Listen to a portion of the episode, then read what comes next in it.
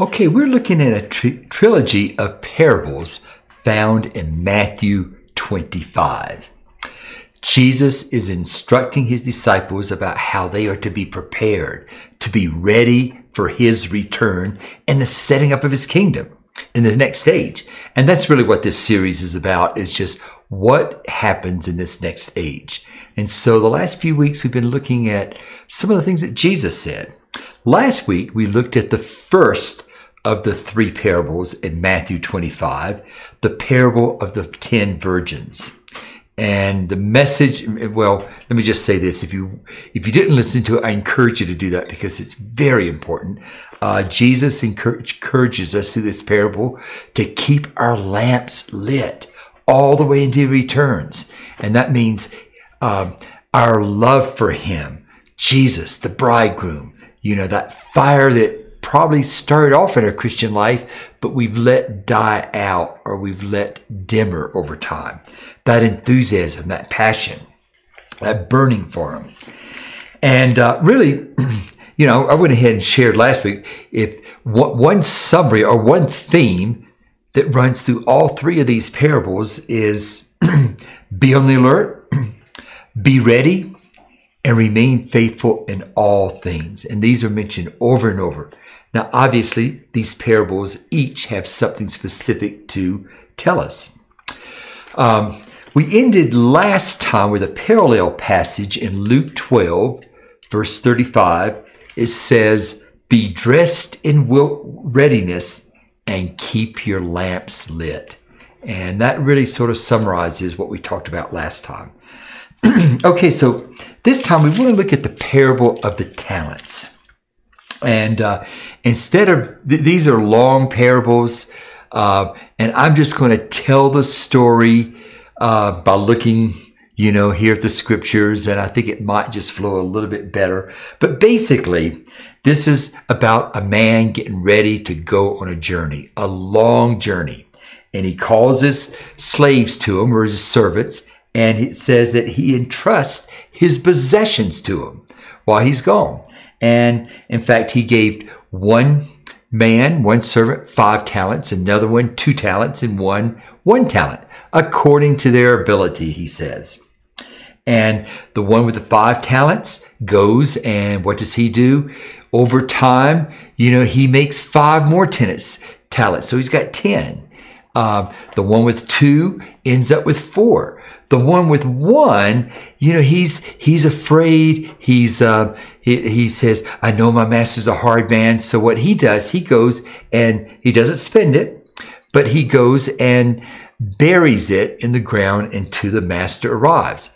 Well, after a long time, it says the, the uh, slave or the master returns and he wants to settle accounts. So he asks for the one with the uh, five talents. And and the, the man comes and says, Look, I've, I've made five more talents.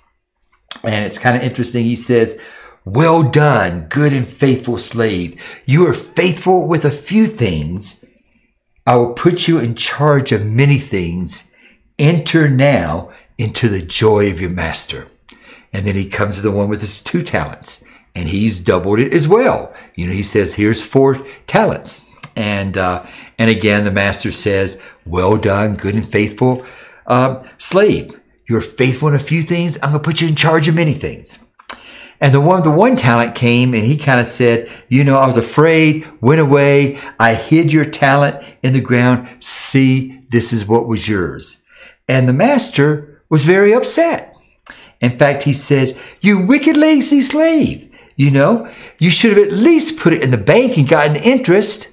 And, um, and so he says, take away the one, the, the talent from the one man and give it to the person who now has 10 talents.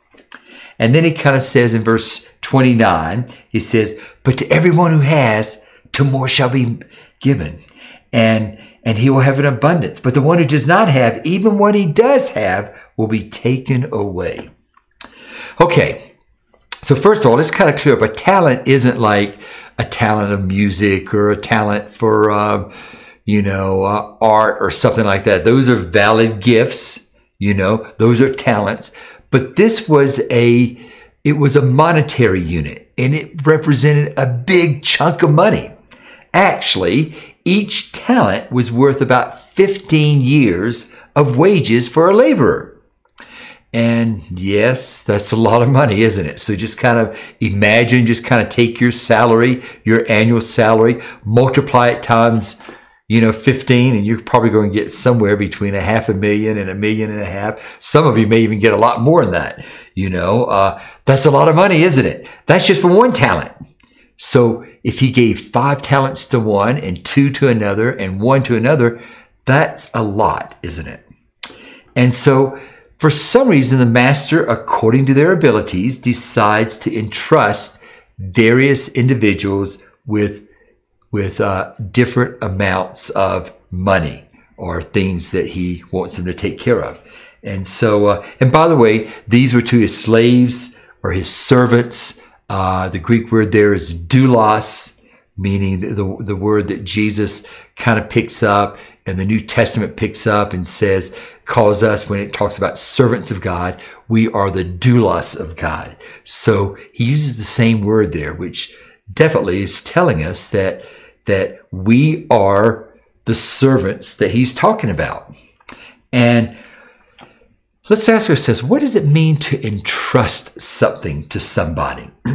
what means to keep it, to guard it, but it's more than that because even the one servant did what? He kept it and guarded it. In fact, he buried it. But also, if, if something's been entrusted, there's a responsibility, isn't it? Isn't there? To see it grow, to see it multiply. In other words, God doesn't want what he entrusts to us just to remain the same, does he? So, what has God entrusted to you? Or to us.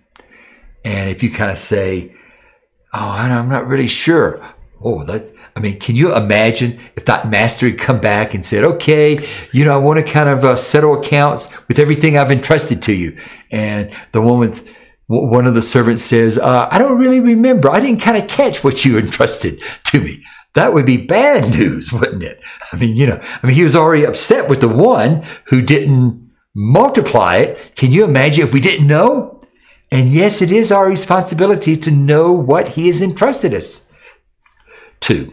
So I think there's a number of things. One is the gospel.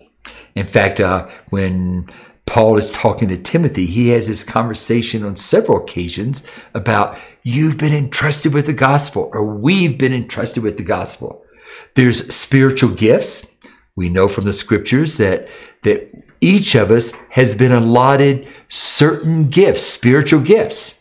And of course, we've in times past, we've talked about the spiritual gifts he gives to us, but that's something we've been entrusted with. He's also entrusted us with resources, all sorts of resources. Money is one. You know, if you're listening to this and you live in the United States or even in Europe, you know, uh, you probably are in the top five to 10% of wealthiest people in the whole world. That's something he has allowed us to live. He's allowed us to live in countries where we get jobs and we make money. We have extra money. We have a lot of discretionary money. But God sees that as something he's entrusted to us. There's spiritual insights. You know, unlike even 200 years from now, we've got podcasts, well, even unlike 20 years ago, 25 years ago, you know, we have, you know, we, we have recordings of messages. There's books, you know, in fact, you can kind of get them for almost nothing on Kindle, you know, and read them. We've been, we've been entrusted with so much just information and spiritual knowledge and insights and truth. Do you think he wants us to do something with that? Of course he does. You know, there's time. You know, now that's something every one of us has been given the same amount. You know, you might say, well, I'm really busy. Well, you know what? I understand that, but you've been given 24 hours a day, seven days a week, just like I have, just like everybody else has. If just like the most busiest person in the world and the person that's most productive. So we have a stewardship or a, um, a responsibility there too. In fact, you could almost just say it this way. He has entrusted your life with you know, uh, to you for his service and for his glory. So I think the question is, what have we done with all that he's entrusted to us? Are we being faithful to everything that he's entrusted to us? Do we even know what that means? These are things that we need to really take seriously because again, Matthew 25, right before Jesus leaves, it's an answer to the question, still part of the answer that Jesus is giving to his disciples. What about the end? And he's saying the parable of the, of the uh, virgins, keep that fire lit, keep those lamps lit. And here he's saying, be faithful with, with everything that I've given you and I've entrusted you with. And, uh, and, you know, just, uh, again, I just want to read the response here that he says to those who are faithful. Well done, good and faithful slave. You were faithful in a few things. Now I kind of think of, you know, if it's, if you've been given five talents, you know, kind of multiplied out, you know, you got five million dollars, that, that's not a few things, but in, but in comparison to what he wants to entrust us with, that is a few things. He says, You are faithful in a few things, I'll put you in charge of many things. Enter into the joy of your master. And I think he's obviously talking about the next age. In fact, we've already talked about this in this series that in this next life, in this next age, we're going to have responsibilities with them, you know, and, and, and those responsibilities, the role that we take you know, that we have is dependent on what we do and the faithfulness we have with the few things that God has given us in this life. And then I like the part, enter into the joy of your master because right now this life isn't always joyful. There's a lot of things to be unjoyful about, although I think he gives us the grace to be joyful in the midst of things, but that doesn't begin to compare to the joy that we're going to have in the next stage. Now, on the other hand, to the one who did nothing, I mean, he was, at least he didn't waste it, but basically did nothing with it, he calls him, you wicked, lazy slave. And I don't know about you, but I want to be in the category of Jesus saying to me, good and faithful servant. And I know you do too. Now, just one other thing there's a spiritual principle found in verse 29. Let me just kind of, and, and this is often repeated by Jesus in various settings, but it says, For to everyone who has, more shall be given, and he will have an abundance, speaking of the future. But from the one who does not have, even what he does have shall be taken away. And again, it's the principle that if I'm faithful and responsible with the things that God has given me, I'm just, He's going to give me more. But if I'm not, even what I do have, He's going to take away. And, and, and I think we can probably all see this in examples of that in, in our lives or the people around us. Before we move to the next parable, I just want to mention that in Luke 19, there is a similar parable, the parable of the minas. It's very similar, same points, just a few differences. One difference is uh, a mina is worth about a half of a year's, or no, about a third of a year's salary, and uh, and each person is only given one. Uh, the other big difference is that uh, that um, how they're responsible. The reward is oh, be in charge of five cities, be in charge of two cities, and again, he's talking about the responsibilities later. But it's amazing how many of the parables of Jesus, which he gave to his disciples, where the others wouldn't understand, have to do with our being prepared. You know, we've been going, we've been looking at this for weeks now. Okay, let's go to the parable of the sheep and goats. Some people call this the parable of the judgment. Some people say, well, it's not even really quite like a parable because Jesus starts off by kind of, you know, he says, but when the Son of Man comes in glory, you know, he is, is much more straightforward. So I'm, again, I'm just going to kind of sort of tell the story by kind of looking at this a little bit for the sake of time, but it's talking about the Son of Man, Jesus, when he comes back in glory, and it says all the angels are going to be with him, and he's going to sit on his glorious throne.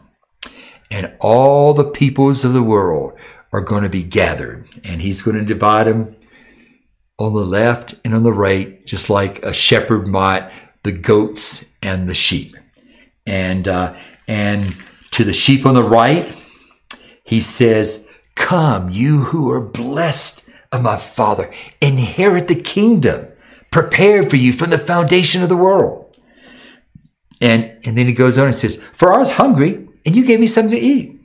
I was thirsty, you gave me something to drink." I was a stranger, or literally it means an immigrant, and you invited me in. I was naked, and you clothed me. I was sick, and you visited me. I was in prison, and you came to me. And and those on that side said, Lord, when did we see you hungry? When did we see you thirsty? When did we see you as a stranger and sick and a prisoner and all that? And he says, he says, Truly I say to you that when you did any of these things to one of these brothers of mine, even the least of them, you did it to me. And then he kind of turns to the ones on the left and he kind of says, uh, Depart from me, accursed one. And uh, for I was hungry and you didn't give me anything to eat. I was thirsty. You didn't give me a, anything to drink. I was a stranger. You didn't welcome me in. I was a, I was naked. You didn't clothe me. I was sick and in prison and you didn't visit me. And they said, Lord, when did we, when, I, I don't remember doing that to you. And he kind of answers and says, Truly I say to you, to the extent that you did not do this to one of the least of these, you did not do it to me. And then he sends them into eternal punishment. Well, that's this is a. Uh, uh, I have to admit, this is a difficult parable. So let's kind of let's just start back. Uh, it starts off, you know, when the Son of Man comes in glory. This is verse thirty-one, and all the angels with him. Then he'll sit on his glorious throne.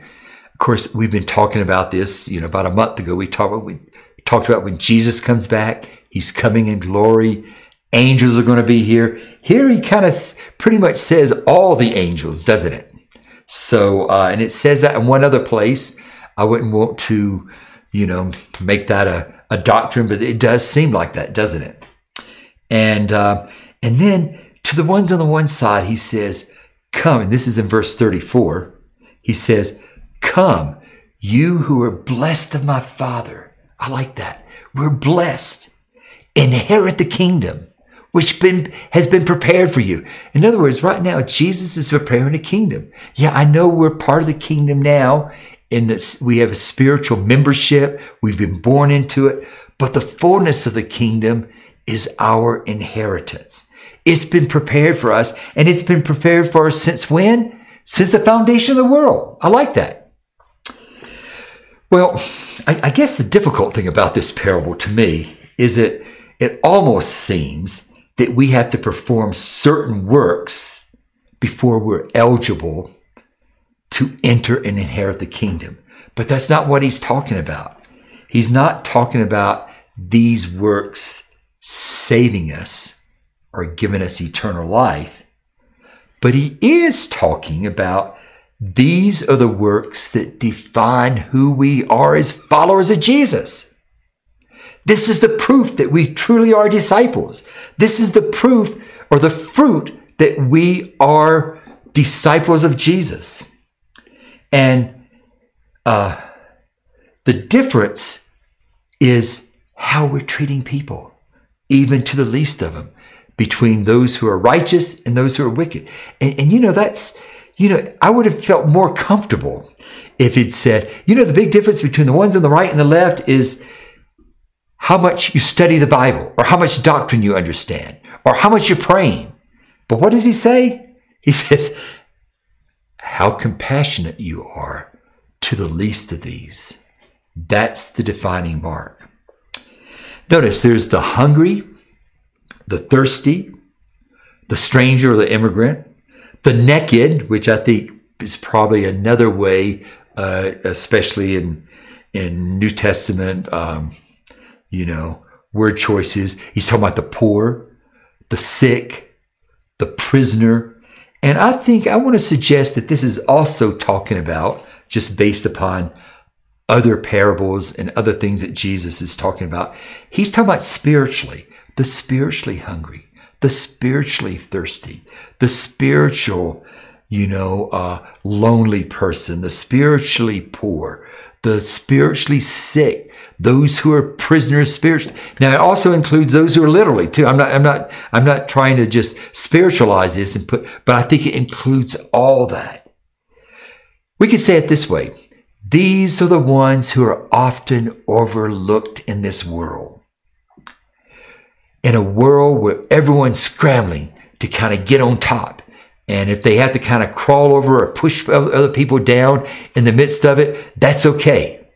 That is the world we live in. And Jesus is saying, those who really know me, those who are really my followers, those who are my disciples, they're going to be tuned in to the vulnerable of this world. And we need to ask ourselves, are we thinking of others even? Are we feeling for them? Are we serving them? Are we caring them? Are we being compassionate? See, when we receive the gospel, we, when we truly receive the gospel, it takes us, and it's not overnight, but there's, it's a process, but it takes us from living a self-centered life where everything's about me and what I can get and how I feel and what I'm thinking and what I need and what I want. It's taking us from being self-centered to loving and caring for people. Because here it's not just it's not just recognizing, oh, that person's thirsty. You know, I feel for him. No, it's what? Giving him a drink. You know, it's not, oh yeah, that person's, uh, you know, uh, uh, a, a, stranger, an immigrant here. No, it's what? Welcome him in. So it's, it's, sometimes we think of love as kind of a feeling. Jesus defines love as certainly there's that feeling inside, but feeling that results in doing something. And it says, even to the least of them. And I think Jesus just gave examples of who the least of them are. Now you might say, yeah, but you know, Mike, I love my family. I'm really devoted to my family. And I've got some close friends I'm really devoted to. Well, of course you are. You know, uh, everyone, even the wicked are, you know, love their families. They may not always express it, you know, right. But, uh, but see, these are people that if we treat them right, they treat us right. We've got something to gain from it. But what about those that when we care for them, we don't have anything to gain? That really tests our motivation of whether or not we're really loving and caring this world. And brothers and sisters, we're living in a world. I don't think I need you to tell, I don't, you don't need me to tell you this, but it's crumbling. It's getting, it's getting more hate filled. It's getting more dysfunctional. It's getting more, there's just, there's just more hate and hopelessness and depression and all these things are just multiplying and it's going in an accelerated rate now. And there's a lot of people out there and God has called us to those who've received the gospel, who've embraced a life of following Jesus. He wants to turn us from being self-centered to we are we are caring and loving for these people. Honestly, I don't think the church, at least in the last, in my lifetime, has taught this very well. Nor has the church practiced this very well. That must change. If we're to be the salt of the earth, if we're to be the light of the world, it has to change before we see this great harvest. Because how's this great harvest going to come? It's our doing what it says here in Matthew 25. Listen, difficult things are going on today. I know that. And, but rather than kind of lamenting and kind of fighting it and kind of saying, I want it to be the way it used to be, you know, you know what I think God's doing? I think He's trying to shake His people. I think He's trying to say something to us. He's trying to purify us. He's trying to get us get our eyes off ourselves and onto others. And I think the question we've got to be asking are we listening to Him? Okay, in conclusion, we've talked about three parables here. What lessons do these parables teach us about how we're to live today in preparation for what's ahead? Well, one, the parable of the ten virgins, keep our lamps lit. Keep that extra oil, the Holy Spirit, you know, and don't let it die out. You know, uh, let's don't leave our first love. Let's return to the simplicity and devotion, uh, or pu- simplicity and devotion, or simplicity and purity of devotion to Christ. I got it right there. Okay. In the parable of the talents, be faithful in everything He's entrusted to us. And then in this last one, He's saying, and love and care for others, even to the least of them. You know, when I look at these parables, and I'm just talking about for me, I feel like in my life, I've kept my lamp lit for the most part. I'm not saying that there haven't been times that it's gone down, you know, but for the most part, I feel like I've even been faithful in a lot of things that God has entrusted me to. What I'm less sure about is this last one loving and caring for others, even to the least of them. That one, it makes me uncomfortable. But I hear God speaking to me, just like I think He's speaking to the church today, that we need to, we need to change our focus. Jesus said it this way when He was talking about the harvest. You know, He says, open your eyes, look out on the harvest. It's ripe for harvest. And, um, and I think part of that is seeing people where they are and reaching out and serving. That's what God's called us to in these last days. And that's part of the preparation that He has for us. Let's pray. Father, we just want to thank you that your word is so uh, is so specific to us. And Lord, when you talk about our being prepared for the next age, Lord, you you say it pretty clearly. We need to keep those lamps lit. We need to be faithful in the things that you've entrusted us to. And Lord, there's a there's a dying, hurting world out there that we need to be loving and caring, even to the least of them. Lord, when we look at ourselves, we are still too self focused, too self centered. Lord, we ask that you would change us, that you would purify us, that you would truly prepare us for the great harvest and also for this next age, which really is more real than this age. Lord, give us the grace. Remind us of these things over and over. Lord, let this not just be something that we feel today and by tomorrow we're kind of, you know, back focused on ourselves. Lord, do something real inside of us, we pray. In Jesus' name we pray. Amen.